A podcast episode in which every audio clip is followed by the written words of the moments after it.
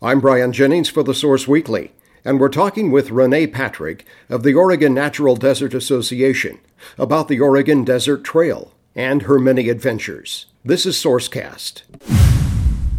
Well, first of all, tell me about your background and your enthusiasm for hiking long distance. You've obviously done quite a bit of that. Yeah, I would say my interest in hiking started uh, in 2002. I headed out on the Appalachian Trail. That was actually my first backpacking experience. I had no idea if I would enjoy it, but immediately I just knew this was my this was my niche. I loved it. I felt like my body just felt great walking three miles an hour for months on end. so I completed the Appalachian Trail and then went on from there and hiked. I was in grad school in England and hiked the West Highland Way, which is a 100 mile path in Scotland. And then it just kept snowballing. I um, got on the Pacific Crest Trail in 2006 and through hiked that. And then it was the Colorado Trail, the Arizona Trail, the Wonderland Trail, a trail in the Adirondacks, and you know, you can't just hike two of the three long trails. So I had the Continental Divide Trail on my radar for years. And last year in 2015, the the hard work, the saving the money, the everything worked in my favor to take, you know, five, six months off and hike from Mexico to Canada once again. I love it. Yeah, I feel uh, very creative when I walk. I feel like you have to be completely present in the moment so you're you're really focused on the here and the now, especially last year on the Continental Divide Trail, where one misstep might mean falling down a snowy slope in Colorado, or getting caught up on a high ridge in a thunderstorm, or you know there's grizzlies, there's long waterless stretches. So you have to be completely aware and in the moment to complete a, a trail like that, and that was a real exercise in presence and determination and just even I was uh, chased by thunderstorms and I had snow every month of the trail, but it was just put your head down and keep walking. well, it's an inspiration to a lot of people to be able to read that, and then you can mentor them in their aspirations for hiking as well, I would assume. Yeah, it's really exciting to meet the people along the way, and that's one of my favorite things about hiking, or the folks I run into in the small towns, or the other hikers who maybe never considered a long trail, but um, they you tell them some stories, they hear about the conditions, and you see a little twinkle in their eye sometimes, and think maybe I could do that.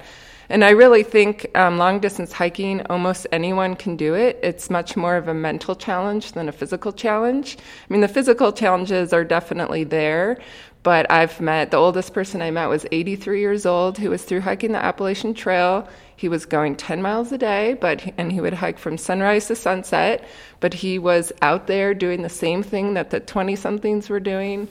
Um, a lot of folks wait till they're retired to get out and do it just because of the time that takes to do a long trail and just having that mental determination will get you through. I mean, there's injuries. I've been injured on every trail, and you just you take the time you need and you recover and you get back on the trail. What is the longest stretch of time that you've been out on a trail?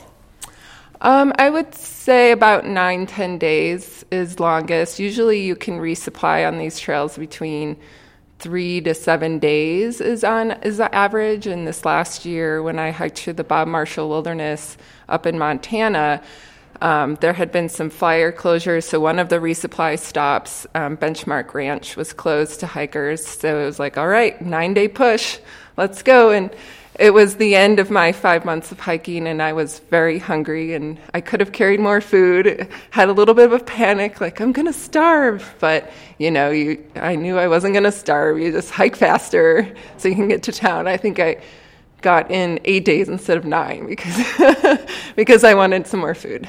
well, that's a good reason.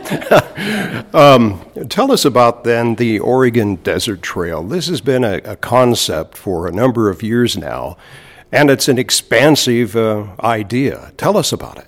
Yeah, so the Oregon Desert Trail was conceived by um, ONDA, Oregon Natural Desert Association, Brent Fenty, who is actually a through hiker as well.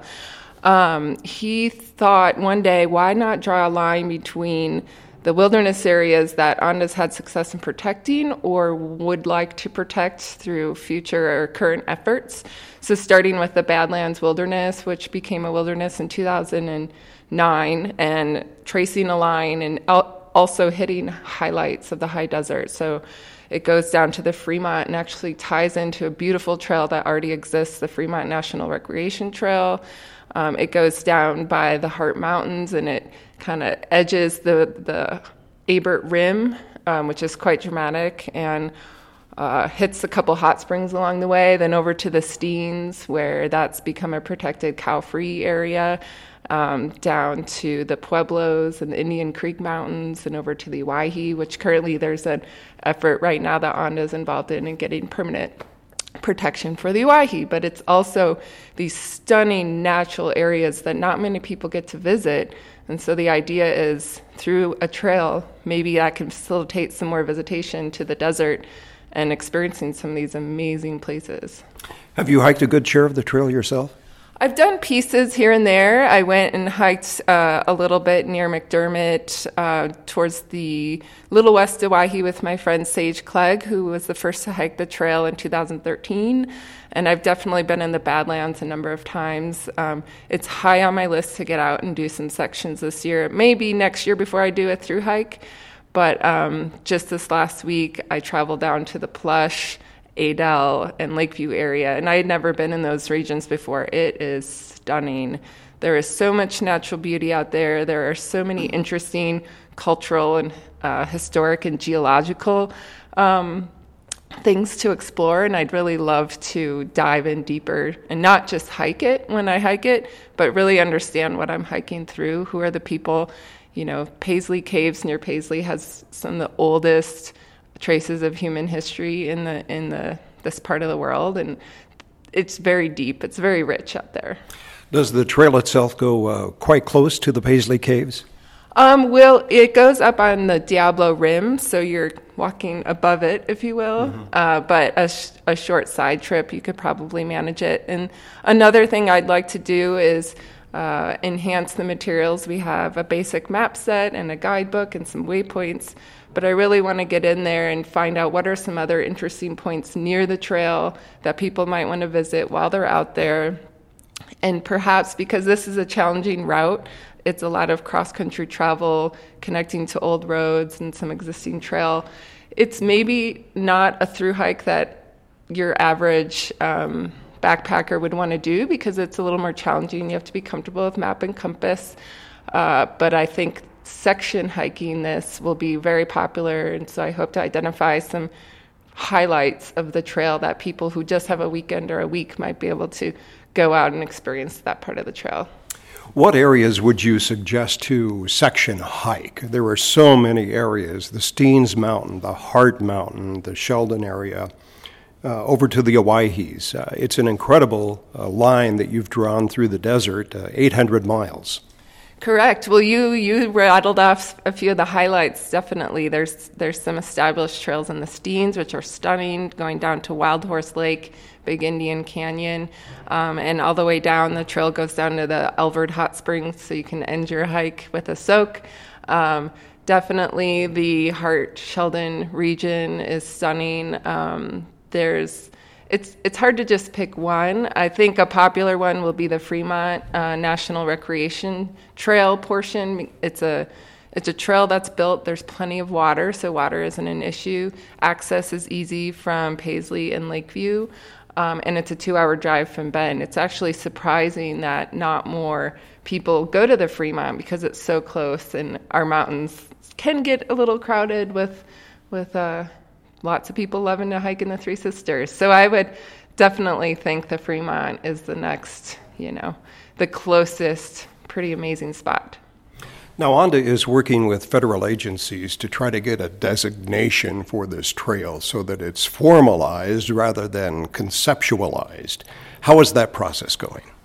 Um, that was started in 2013 with the proposal to make it a national connecting trail with the Fremont which is a national recreation trail, and the Desert Trail, which is another Mexico to Canada trail that the Desert Trail Association, based out of Madras, had formed years ago. Um, I believe there's only been one through hiker on the Desert Trail. It's in, and that was more of a conceptual route as well, a lot of cross country and travel. So, um, but a lot of the proposals in just waiting, I guess, for more for more uh, folks to for more support, mm-hmm. more support on the ground um, with businesses and people. And we need more hikers out there hiking. We've had five through hikers on the trail.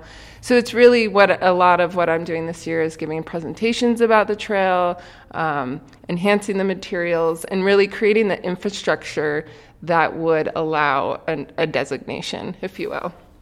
So many people, when they think of hiking and, and trails, they head for the mountains, they head for the lush forests, they head for the waterfalls, which are all beautiful. But this is a unique beauty that many people are, are just discovering.